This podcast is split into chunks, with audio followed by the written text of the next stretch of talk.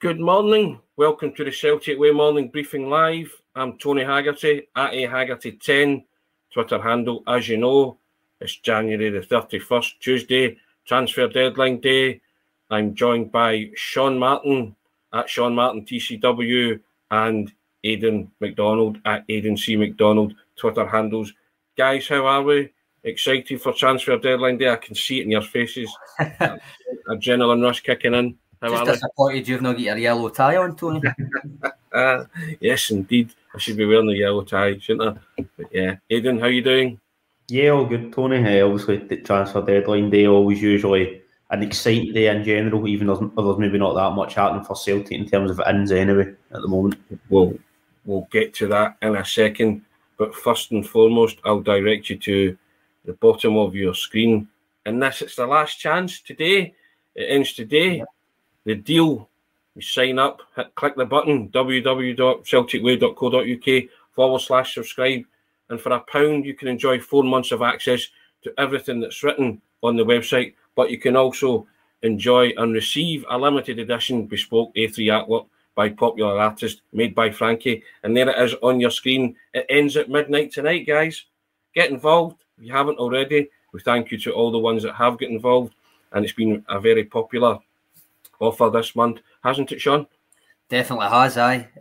As I say, we asked Frankie we should do a few more for that reason. We quickly changed it from the first 100 to just, you can only get it here though, so that's the benefit. So if you like it, tonight is your last ever chance to get it, because she's not going to produce it again. It's just for us. So join us, www.celticway.co.uk/subscribe.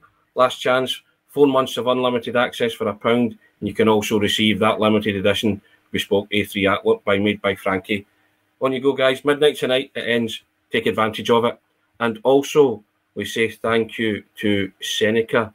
The Celtic Way Morning Briefing is now sponsored by Seneca Medical Group, and they are the #1 in Europe for hair restoration treatments, and we thank them for that. And you can find out more about Seneca via the links in the video.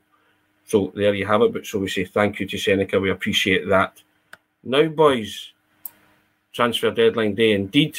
And one bit of transfer news, according certainly to Anthony Joseph from Sky, is that he's finally left the building. Giorgos Giakoumakis is more or less tied up his deal with Atlanta United and the MLS. Not a surprise really, Sean, is it? We're just waiting on official confirmation of that, but Sky are certainly reporting that that's more or less good to go. Aye, Tony's reported it, so I would take it as a given for that. But I mean, aye, sorry, that Tony, not our Tony. Just realised that. Aye, good luck to him and all that. For me, his replacement's already in the building. Yes. As it was with Josip Juranovic, so there's very little panic now, even though it's deadline day. Given how long it's dragged on for as well, I don't think anybody's going to be massively surprised or panicked by it. It's you two I feel sorry for in this window, really. Aidan, you held out against all we wanting Juranovic to stay, and Tony, you've done much the same with Giakoumakis, and they're both going to be gone by the time the window shuts. Yeah. Well, as I say, I genuinely thought there would be some give and take, but there's clearly, Sam had to say Tony held it until the last minute. Yeah, and I still think a lot of Celtic supporters will be sad to see him go. I'm certainly one of them. But if he wants to go and the conditions were right and the conditions of the deal were met, then so be it. He's gone. So, yeah. And as you say, O's in the building. I'd still like to have had 3 strikers moving forward. Well, there'll be another one coming in tonight. Who knows? But, Aidan, yes, we both held out for Juranovic and Giakoumakis, but sadly it seems they've both left the building. Yeah, they're obviously, well, Juranovic's definitely gone, and it looks like Giakoumakis will be as well. I did want Juranovic in particular to stay, but it's all right, I'm over it now. But I think the Giakoumakis deal, obviously, you never want to lose a player right on the deadline day who's been an important sort of contributor. But as Sean was mentioning, the fact that his replacement is in, and the fact that it's looked like Giakoumakis is probably on the road out, it's been speculated since, I think probably even back to just after football came back, or maybe even when the World Cup was still on, and it's looked more concrete in the last couple of weeks. So it is expected, but Obviously, it always is disappointing to lose a player that scored so many goals, but fingers crossed, obviously, we'll be able to come in and at least replace some more numbers anyway. I know it probably won't be easy to get the exact sort of same stats that Giakoumakis did, but if he could have a similar second half to the season that Giakoumakis did last year, then I'd be quite happy with that. Sean, Plunge McNugget saying I'd like to see one more coming in. I'm assuming he means a striker. The fact that Giorgos Giakoumakis is gone. Would you like to see another striker come in, or are you quite happy with the fact that goes in the building and that's fair enough? In terms of is there going to be more activity, I think yes, but I think it's probably outgoings, I reckon. Yes. I think it has to be, doesn't it? I mean, if there is another incoming, I'd expect it to be maybe a youngster that maybe get into the B team, or maybe like Johnny Kenny did last January, or maybe a third striker. But even then, I'm not convinced, Tony. Outgoings, it could be a few. When you look at the squad, you get Idiguchi, Abelgard, maybe a Welsh loan. All of that, I think, is possible. We went through a few of the names end of last week, and none of them have left yet. So I think it's possible. There's a good few outgoings today, but I suppose we'll see. In terms of another one coming in, I don't necessarily think it's the case. Aidan, do you see anybody coming in, or is it more about outgoings for you? Sam Hartley's agreeing with you there, Sean. Yep, it's all about outgoings now. Yeah, I think so. Obviously, there can be last-minute moves. Think back to the Ange's, obviously, first window, summer 2021. The Carter-Vickers deal happened in the space of, was about an hour left in the window. I know we'd been speculating kind of the day before, but it looked like the deal was dead, and it came out of nowhere. So I remember constantly refreshing Twitter at the time about it. But I think, yeah, probably it'd be about trying to get a couple more players out the door, Tony, really. Maybe like a sort of Degucci potential, even if it's just a loan deal. I know, obviously... there's maybe not been that much talked about him and players like that over the last couple of days, but yeah, I don't think there's going to be any more players coming in. Sean, you agree with that? All about outgoings and no more coming in. We kind of said last week that we thought the business was done, but we still, as Aidan alluded to there, Cameron Carter-Vickers was done at the 11th hour, so you never say never, really, do you? It depends if an opportunity becomes available, I suppose, but all things being equal, I think the incomings are probably done. Outgoings, I hope, aren't done, because I think there's a lot of business that could be done in that sense. As I say, there's a few comments thrown out, some names there.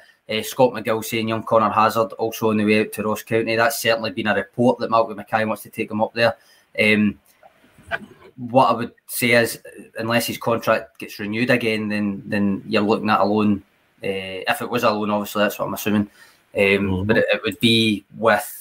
the intent of going permanently, I would hope, because he's only got 6 months left, so he can talk to clubs anyway. I actually think he would do well up at Ross County.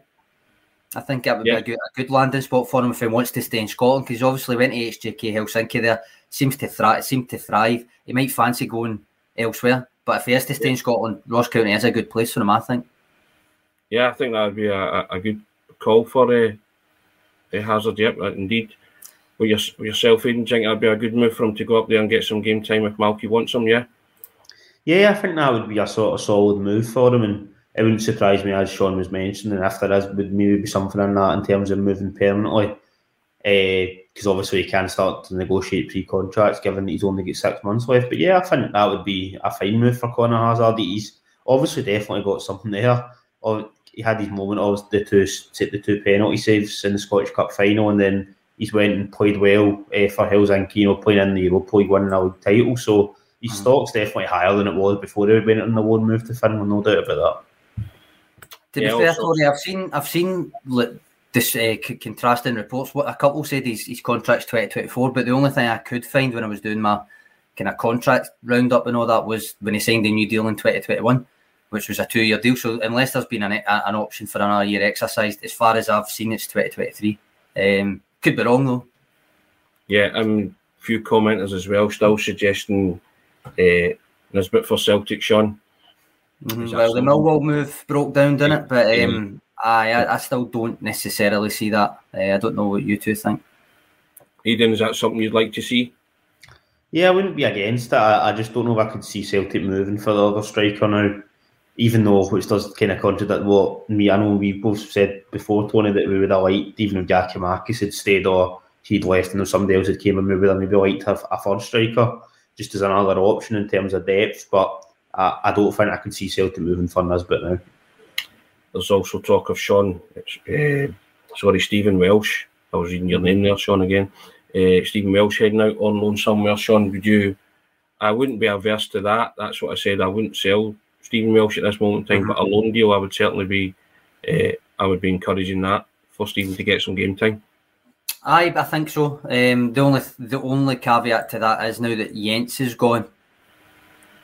Depends how many centre backs you're comfortable with in the squad, because there's four just now. Boston Lawal, if you want to count him in terms of maybe he's in some of the squads, he would essentially take that Welsh place probably.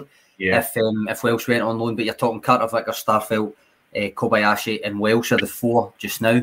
So if he goes, then it is Boston Lawal, or I mean, Alistair Johnson's played centre back, Timoki Iwata's played centre back. So there's ways to cover it, but you would be losing one of the four out and out centre backs that you've got. I think It would benefit him to play some first team minutes. It's very unlikely he's going to get it between now and the end of the season at Celtic. The loan thing, I mean, why not? Because you've not got to think about homegrown quotas for Europe until the start of next season now. You can reassess it in the summer. His contract doesn't expire until 2025. So why not? Yeah. Could be a busy day, Aidan, in terms of outgoings for Celtic. Maybe not so much in the way of incomings. We'll see what happens, but you keep an eye on that all day, and we'll be putting stuff up on the site if and when things do happen. Aidan, yeah? Yeah, definitely. Obviously, in terms of outgoings, it would be good if it was quite busy to get some players off the wage bill, or even if it was somebody like Welsh, etc., going out on loan. So you know what it's like on deadline day. Things can suddenly just start to appear out of nowhere, particularly if it is players going on loan deals, because they can usually be negotiated without too much hassle. If there's kind of somebody like Welsh that it's unlikely they would be then maybe leaving in the summer. Mm. So yeah, it would be good to see. Get a few players off the wage bill, maybe some guys who need football, get some minutes in between now and the end of the season. Well, it'll all pan out during the course of today. Now, a more unsavoury topic, Sean and Aidan, and we deliberated whether to bring this up on the pod or not, but we are going to bring it up. We're going to call it out as we see it. And it was Sunday's rendition of Super Trooper ABBA song to the tune of that. And quite frankly, I think it's vile and abhorrent, and I don't want to hear it sung by Celtic supporters. I am, and I will always be about the football, and I think that's an insult to the memory of some great Rangers men, because Rangers have some heroes as well as Celtic, and what's the difference? The colour of their jersey. But I believe there's more to unite football fans than divide them. I think the song's a disgrace, as I've said. I hate it. No Celtic supporter sings that song in my name, and they never will. And I respect the people, opponents. They were formidable opponents. I just think that song's vile. It's not what Celtic are about. It never will be, and it shouldn't be the case. But sadly, that's not been the case recently. Can't sing songs like that and then cry foul when people sing songs about Jock Stein, the Lisbon Lions, Tommy Burns, or Scott Brown's sister. You can't disagree when others say, well, they're as bad as each other. Now, I think, and they use it as a stick to beat the Celtic supporters with it eventually. Mm. And I think songs like that leave our club and its reputation in the gutter and without a leg to stand on. And songs like that harm and besmirch the good name of Celtic Football Club. I think it's an act of sabotage, and people who sing it can't see the harm that they're doing. It saddens me greatly, and I want it nipped in the bud. I would like it nipped in the bud. I'm speaking for myself as a football supporter, because I think you should always respect your opponents. That was a Jock Stein way. It was a Tommy Burns way. It was a Martin O'Neill way. It was the Brendan Rodgers way. And it is the Ange Postecoglou way. And much to people's surprise, it was also the Walter Smith way. It was the John Gregg way, and it was the Jock Wallace way. You can be a die-hard Rangers or a Celtic man, but you can also be a good person. Everybody knows who I support, and I strive every day to be a good person, and I don't think that's too hard to ask. And that's all I'll say about that, Sean. Tony, you're getting a lot of love for your sentiments here in the comments, and I can't add anything to it. I will explain that the Rangers men you're talking about in the songs, if I'm right, Walter Smith, Andy Gorham, Davy Cooper. Yes. Just to clarify that with people in case you were wondering, Plenty of comments here saying that you're right, Tony. Brian Roberts says, I agree, by the way. Happy birthday, Brian. It says 80th birthday today. I noticed that in the comments. Yes, happy birthday, Brian. Meant to say that to you, yes, indeed. But the way I would sum it up here is by using Jerry McCann's comment, which is two wrongs don't make it right, Tony, which I think is a nice way to put it, Aidan. Yeah, I just echo what you said. Obviously, it probably would be something. It'd be better if it was just kind of nipped in the bud, really, and we could all just move on from it. It's not sort of thing you want to be hearing when you're at games or listening to it. So hopefully that is just something that's nipped in the bud. Mm-hmm. Cool. Anything else to add to that, Tony? I mean, I know for myself, I agree with everything you said there. I think it's not a football chant. I'm not averse to political chants either. It's not even under that. It's just what was the word you used earlier on? Abhorrent. It's just an abhorrent chant. And as I say, I'm not someone that gets all uptight about political chants because I think that's a different thing entirely. But in terms of that, it's just singing about people's deaths for sport more than anything else. Yeah, and I agree that two wrongs don't make a right, and I think that most Celtic supporters are good-minded and good people and would agree with me on that. Yeah. And it's just something I would like to see removed from the song sheet. I wonder, and I can only wonder what our current manager would think of something like that. But there you go. Yeah. We shall move on. We will not dwell on that because it's not a subject I wanted to go into deeply, but we have to call it out as we see it and say that we don't like it. And so, speaking of good things, and Callum McGregor, 400 appearances. I did a wee ode to Callum McGregor, and I mentioned Joe Hart's wee sing-along in a good way. And it appeared on YouTube last season. Joe Hart had been in the building 10 months, and he was asked by a fan to sing a Celtic song, and he chose the Callum McGregor song. And I wrote yesterday that he did that for a reason, because he was made to feel really welcome. He was less than a year into, and it all kind of sheeped into the fact that Callum's just the go-to guy for all new players coming in. He's a wonderful leader on and off the pitch, and the glowing tributes that he got on Sunday by the manager, by Aaron Moy, when he finally sort of said some words about Callum. He's deserved every accolade that comes his way, Sean, for those 400 appearances. And I just thought that it was wonderful to see so many people speak so highly of him. And I said to you before, it's easy to pick out highlights of things that guys do in terms of scoring goals, but the moment I picked was his mazy run at Ibrox that lifted Celtic up by the bootlaces that day in April.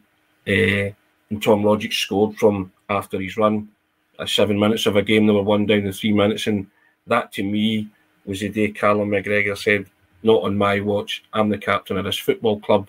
I'll drive this club forward, and I'll strive to be everything in a captain that you want me to be. And yeah, I just applaud him. I say, well done, Callum. Here's to the next 400. The manager says he can make it 400. He was asked if he can chase down Scott Brown's record of 620. We spoke about this off here yesterday, Sean. Yeah. We were trying to do the maths and arithmetic on it, weren't we? He averages over 50 a year, doesn't he?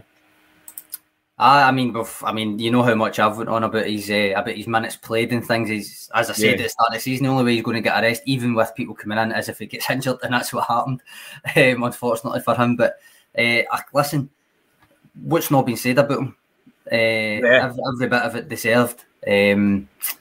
Patrick McLaughlin coming in saying what Callum McGregor goal is the best. I agree with you, Tony. It's not to me. It's not really about the goals. It's about the rest of it.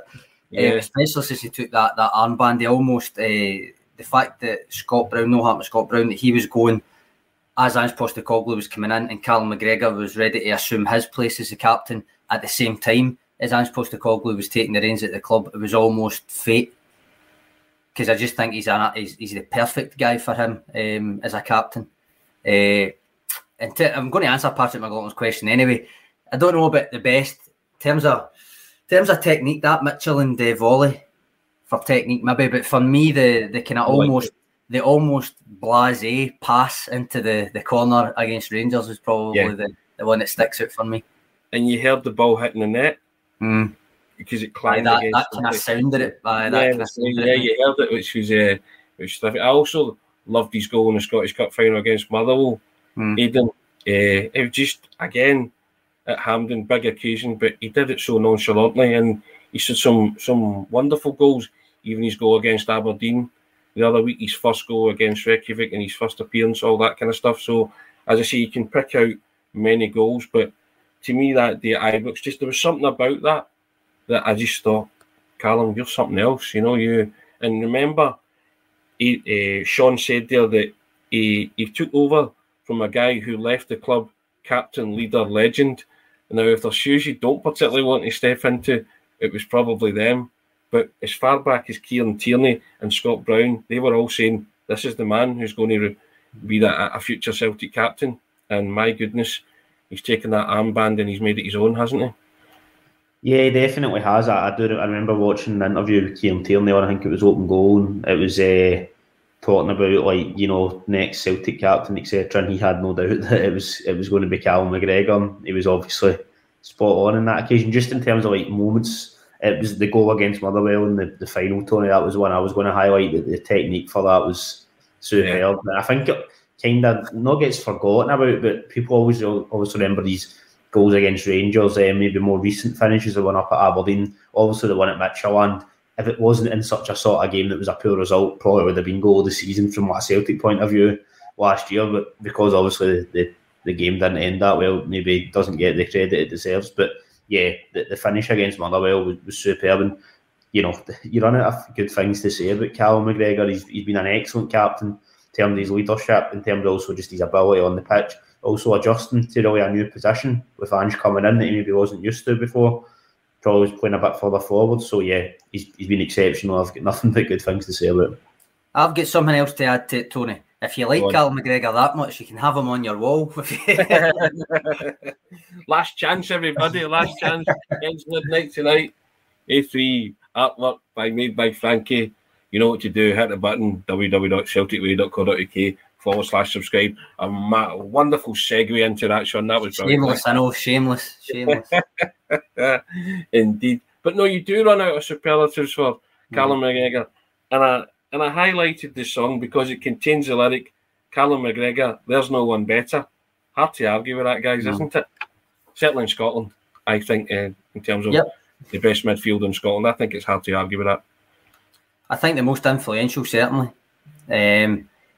Obviously, form comes and goes right now. You could see Aaron Moy's form's tipping the scales in his favour, but overall, I think in terms of influential midfielders, influential players, I think McGregor's up there above anybody in Scotland. Yeah. Aidan, you agree with that? Yeah, I think he's by far the best midfielder in Scotland, and you can maybe even say the best player in Scotland. Probably the only person I would say that would be near him. That I would, if I was sort of doing rankings or whatever, obviously I'd have Jota right in there, but definitely McGregor, I would say, is by far the best midfielder in Scotland. It's not really anybody else who can compete with him for me. There was a comment I wanted to flick up here by Patrick McLaughlin, if I can find it. Tony's been doing the Barras before, hasn't he? Yes, indeed, I'm no stranger to the Barras in my younger, more youthful days. Indeed, Aidan's looking and thinking, what's the Barras? Aren't you, Aidan? I don't think he's that bad. He won't pass that on his Gallagate pub crawl, Tony, you've got to remember. He'll know it in its modern day, guys. Maybe not know it in its pomp, its ceremony, its heyday. Indeed. I've got to shove these comments up just because, you know, I like a wee pub-style debate, Tony. We'll not go too far into them, but first one up, I don't think there is really a debate for this, Tony, but I'll put it up anyway. Me, you and Kevin spoke about it on our Greatest 11 episode. Plasmic Nugget says, who's a better player, McStay or McGregor? For him, it's McStay. I mean, for me, it's McStay as well, as much as I think McGregor's brilliant. Tony? I think if you're of a certain ilk and vintage, it has to be McStay, doesn't it? Depending on what era you're coming from. And we lived through Paul McStay, well, I certainly did, breaking into the team and carrying the team on his back and just, you know, having to bear the brunt of the Rangers dominance in the 90s and stuff like that. And he was just a phenomenal footballer, Paul McStay. I know you hesitate, and you says it in the Greatest 11 episode with Kevin that you hesitate to use the actual term world class. You dispute that context, which isn't to say you don't rate him, obviously, just that you don't necessarily think he reached quite the Danny McGrain type of world class thing. And I get it. But in that sense that it was even in that conversation, I think you could probably still like is that he's still above McGregor in that sense, even though I will back McGregor up to... It's very much above McGregor in that sense, yeah. And again, you talk about moments. You can't think of Paul McStay without thinking of that pirouette and pass to Chris Morris or Frank McAvaney's goal in the New Year game in 1988. And it's utterly sublime. It is. That's a world-class moment. I'll give Paul McStay that. And, you know, I was talking about the true definition of world class there, you know, but yeah, at this moment in time, I have to say Paul McStay's above McGregor. But if McGregor keeps going the way he does, then maybe he will eclipse Paul McStay. But I'm with Duhallow LP on that. It's an era thing, isn't it? Kevin Ferrier, the maestro. You know, those who lived through the Paul McStay era will tell you that he was a phenomenally gifted footballer, and he was. Both very similar. Sam Harty called Just Edge It. There you go. I was going to say, Sam Harty saying they're both very similar. Paul McStay just edges it. I've often, without meaning to draw a direct comparison, I've often kind of compared on here the way that Paul McStay's old teammates used to say, look, if you're ever in any doubt, you would just give it to Paul. Pardon me. Because he could take it under pressure. And other players can't. But some players, it's still a very valuable thing to do. And Callum McGregor showed that last season more than this season, because this season a lot of players are getting used to what's been asked of them. Last season, when there was players not quite comfortable, I'm thinking Carl Starfelt the first few months, Joe Hart the first few months, just in general, any player that was just a wee bit unsure, we've got to play out for the back, it's got to be done. If they were unsure, it would be Callum McGregor you give the ball to, because he's not losing it, or he's very rarely losing it. And that was a kind of almost McStay-esque type of respect that he got from his teammates. The greatest compliment people paid McStay, Aidan, was opposition would take centre and just head for McStay, or Celtic would take centre and opposition players would head for McStay. Hadn't even touched the ball, and they would just go in and crunch him, because they knew fine well that he was an opponent that could hurt them. And that's what Sean says there. I think that affords you kind of that respect when people are actually doing that. You haven't even touched the ball yet, and there's people trying to, you know, go in and snap about your ankles and stuff. And Paul McStay took that most of his career and handled it and did it under pressure. And yeah, I admired McStay. I thought, as I say, he was a wonderfully gifted footballer, and it's very hard to do these kind of comparisons, isn't it? But again, I think as someone said, it's an era thing. Aidan, you've grown up with the Callum McGregor era. You'll have seen the videos or DVDs of Paul McStay, so I don't know if you... I'm going to come to that for Aidan specifically in 2 seconds. Peter Duffy's just said the difference is McStay was the player he was targeted. Cal McGregor's a great player, but not always seen as the main man by opposition. I don't know if I agree with that, because the teams that tend to explicitly set up in a way that to try and target Celtic, they tend to put somebody on McGregor. That tends to be what they do, rather than double up on Jota, double up on Maeda, double up on Kyogo. I suppose you could argue Kyogo's always doubled up. He's up front himself with two centre-backs. But the teams, even in derbies, it tends to be McGregor that people target to try and stop Celtic playing. So I don't know if I necessarily agree with that, but I do, like, the initial question was one or the other. I think it still McStay for me. But the one I'm going to put up for to come to you first with, Aidan, is Gary McDowell. It's obviously entirely subjective, but it's Callum McGregor in your greatest ever Celtic team, because Tony's seen a couple of eras that I can't really, without looking at videos and DVDs, I've seen at least one or two versions of a Celtic team that you won't necessarily go to automatically. So is Callum McGregor in yours is what I want to know, because he's been there pretty much throughout. I would say it's probably in mine. I know obviously it's a lot more limited knowledge compared to used to, but I would say that... I would say limited knowledge, you don't talk yourself. That's a euphemism for I'm old. I'm the old guy. You're old guys in the screen up the top there, yeah. I would say that he is probably... I mean, the first kind of season I started going to watch the odd game for Celtic, it was the 2006-2007 season, so... I know that's not that long ago, but I would say that, yeah, McGregor's definitely, and particularly since he's recently taken up the number 6 position as well. Like, if I was to, like, you know, build a team and I was to have a player Builder Celtic XI, sorry, as I call it, and put a player in the sort of number six sort of position of the midfield. For me, there would be no contest, just in terms of the teams I've seen. Obviously, there's been brilliant players throughout. I think my favourite ever Celtic player, for example, moving on subject too much, is Nakamura, who obviously, you know, that was a while ago. He left Celtic, I think it was 2009, wasn't it? So, yeah, but I would definitely have Callum McGregor in there. I just think he's been exceptional, and I thought he's went up to another level since he's became captain, but before he even got the armband, I thought he was a brilliant player, so... Tony, you're laughing at what I'm laughing at. Yeah. Ian's comment was Tony there in 67.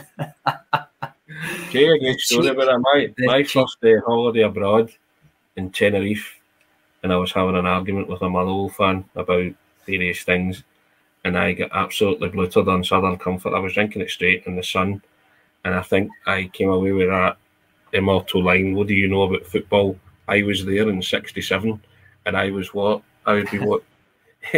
It was 92, so I would be 20 years of age. 91, 19 I was. And I told people I was there. And I speak about it as if I was there, but no, I wasn't. Aidan, you made me feel older because my first season of watching Celtic was 76, 77. You said 2006, 2007. I was like, oh my goodness. But yeah, and there's obviously guys you're getting elders here, Tory. Yeah. He's 21st. Honestly, it was just one of those, you know, we've all been there, drunken, hazy days, talking about your football club and exaggerating things. But yeah, to claim to have been there in 1967, you're only 19 years of age, was a bit of a feat. Yeah, I'll always admit that. But yeah, indeed, I think there's people on here who can remember further back than season 76, 77, I started going. Mm-hmm. So there's a couple of people talking about Bobby Murdoch being world class, and mm-hmm. I agree with that. Bobby Murdoch was world class. My father told me that he was a world class footballer, and on the Middlesbrough website, Bobby Murdoch's the only person I believe who's described as a world class footballer. Mm-hmm. For those who were privileged to watch, Bobby Murdoch will tell you the same. That he was a world-class footballer, and that's what I mean when I'm talking about world-class and true definitions of that phrase. But mm-hmm. Paul McStay's up there. Nakamura up there for you, Aidan, is he? I would say so, yeah. I mean, obviously, you know what it's like when you see players when they're younger, they always have... It's always that you would see it in probably a more positive light than it maybe was at the time, but yeah, Nakamura, for me, definitely in world-class. No Sean, anyone else take on that kind of mystical reverence for you as time has gone by? What do you mean? What's the question? Who? Any kind of player that you rated them, but now because of time elapsing, you think you've elevated? Right. So Henrik Larsson doesn't count because he was always up. That kind of thing. I'm not sure. I mean, I suppose Henrik Larsson wouldn't count because everybody knew how good he was at that time. There was no doubt in it, but. I don't know. I think if we're talking sheer technical ability, I think Aidan's got a shout with Nakamura, but I'm always kind of, I gravitate towards maybe the unsung type of players that I kind of hold a candle for after the fact. I like Mark Wilson when he was here. Not to put him in the same breath as Nakamura and different things, but that team we were talking about, the kind of three teams of different eras and different things. And I mentioned the Hooper and Stokes team to you two. Yes. Yes. I still think that team is probably better than what it actually was, even though I could make the argument some of the players on that team reached that. I often make the argument, I think, as Aguirre reached a single season level that I don't think Kieran Tierney reached for Celtic, which doesn't go doing well in a pub usually. But in terms of actual world class, I think they are genuinely few and far between. Yeah. And you're probably, I mean, you've disputed the McStay thing. Lots of people dispute that with you in the comments in terms of your disputation of it. I think it's got to be Larsson for me. It's just got to be Larsson. Lots of love for Lubo as well, Sean. Mm-hmm. Lots of love for Lubomir Moravcik. Aidan, would he feature in your greatest XI, as you call it, or 11, as me and Sean would call it? If we're just talking about like players in general, I would probably have him in there in contention, but obviously that was somebody else that I didn't ever really see play outside of like, you know, charity games, etc. But yeah, if it was in terms of like just overall Celtic players, he would definitely be in contention, no doubt about Yeah. Mm-hmm. Daniel Fergus, as he's known. Yeah, Billy saying Danny McGrain was deep world class. I don't think anybody disagrees with Danny McGrain, do they? Is that? No. I've told this story before, but that was Billy Conley's rationale. He was asked to pick his greatest XI for the Celtic view, Aidan, and he put right back Daniel Fergus, no surname required. That was his rationale. It was just, it said everything. Everybody knows that Danny McGrain at one point was world class and was one point in the 70s, 74, I think, regarded as the best right back in the world, and don't think anybody can dispute that. And again, when I think of Danny McGrain, you know what I'm going to say, Sean? I think of the lime green strip, Love Street, 86, yep. Mm-hmm. And his part in that great goal that Celtic scored that day. A wonderful football goal, but Danny was the architect of it, with some wonderful one-touch passing, and it was. And I'm sure other people have other memories of Danny McGrain, but he, when you speak about his teammates at that time and the Celtic supporters who were privileged to watch him for a long time, they'll tell you he was utterly outstanding as a fullback, Danny McGrain. Yep, we've inadvertently turned this into a greatest 11 revisited again, but plenty of names getting thrown in. Kenny Dalglish, Stephen Welsh, go back a wee bit further. Yeah, there's one. King Kenny. You can't hold a candle to King Kenny. Wonderful footballer. Just 10 out of 10 player. King Celtic's greatest 11 and Liverpool's greatest 11. Yes. I mean, he says it all, doesn't it? And just, I'm talking about in terms of natural footballing ability. King Kenny was just head and shoulders above many people. And one man doesn't make a team, but I think it's it was noticeable when Kenny Dalglish left Celtic season. Well, he left in the summer of 77. 77, 78, Rangers won the treble and Celtic finished fifth. My father always said that Celtic never really recovered. Didn't recover for a year after King Kenny left, and it showed. And Liverpool fans will tell you they thought Keegan was wonderful. They get 10 times the players than Keegan when King Kenny signed for them, I'll tell you that. But there you have it. As you say, inadvertently turned it into a kind of greatest 11. But am I right in saying, Tony, and it's in the back of my head, I don't know if I'm wrong, so if I'm wrong, apologies, but am I right in saying that he actually scored more goals for Celtic than he did for Liverpool? He did, yes. I think it might be one solitary goal more for Celtic than he did for Liverpool. I think, anyway. I don't know where I'm pulling that from, but I think you might have. I believe. Which I think it's a brilliant. That's astonishing, of course it is. Of course. Now, Celtic move on to tomorrow night. They play Livingston, don't they? Yep. Association football, Scottish Premiership match at Celtic Park. And yes, indeed, hopefully keeping their 9-point lead at the top of the table. We'll preview that in depth and in full tomorrow, guys, but what's your initial thoughts about that game? Are you thinking turn up, play the football, should be okay? Ultimately I think that about most games, Tony, but I think my overriding thought is, who am I going to pick in my 11? I get 10 out of 11 at the weekend. I get 10 as well. I outfoxed myself, because it says on here I think it would go for Starfelt. By the time it came to do my 11, I talked myself into putting Kobayashi in, and that was the only one I got wrong. So I took out Abada in my original 11 because I think I had the same starting 11 as you. Right. And I wanted to be different. I put in my Ida and I got 10 out of 11. So, Aidan, what did you get? Can you remember? I actually can't. Sorry, but it probably was not a decent score given my recent record. It definitely probably wasn't a decent score. But hopefully a bit better this time. There's still plenty of games left this season to get 11 out of 11, Tony. That's my aim. Oh, of course there is. Listen, and when you do it, you can do it with a quiet smugness. No. Don't be going on social media and telling everybody you're the daddy. You've too many rights so far. So we got 9, to be fair, Tony. He said he doesn't remember. He knows he got 9. He just didn't want to say it. Did he get 9, did you? Ah, right, okay. Fair enough. So 1 below us, Sean, yeah. That's it. And don't you forget it. We'll be predicting our lineups and films of time for tomorrow night's game. We'll touch upon that in greater detail tomorrow. Yeah, Yep, I'm just going to throw this up. Sorry, Tony. This is right down my street. I mean, I know me, you, and Kevin revisited back in September the greatest ever 11, and we kind of try to select a wee bench and all that. But Derek Crawford's coming in saying it would be great if you'd done a show on the three of our greatest 11s, like each go and pick an 11 and come back and discuss it, discuss the differences, discuss the similarities, that kind of thing. That's right up my street. You know, that's right up my street, Tony. Well, we can arrange that, Derek, if that's what the public wants. A good few comments saying that's a good shout, and Derek just saying, Sean, get it organised, mate. So that's one for the back burner for the next couple of months, isn't it? Aidan, you know the drill. If the public wants, the public gets what the public wants, don't they? In the words of the famous song, are you too young to even remember that?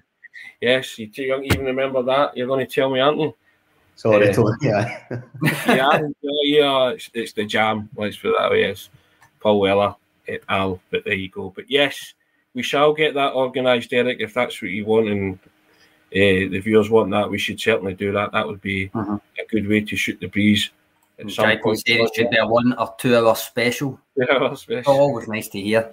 Could you put up with us for 2 hours? That's another reason, but no. And well, Derek's saying there's no reason to do it live, and people can throw in their own best 11. Yeah, I would actually encourage that as well. We should do it live and get everyone else's, get all the contributors to put in their 11s as well and debate those two. That would extend probably to a 2 hour show.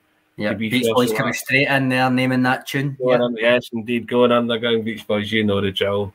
Aidan, come on now. Stop making me feel old. You know. I know, that was self-inflicted, to be fair, Tony. You brought that one up. They'll be playing Grandad by Clive Dunn as my walk-on music soon enough, you know what I mean? You left me in the dust there. Yes, indeed.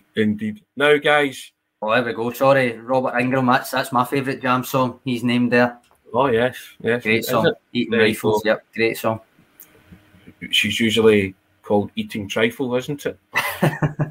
Eating Trifle, as some people misheard the lyrics. But sing it to Christmas, Tony. Indeed.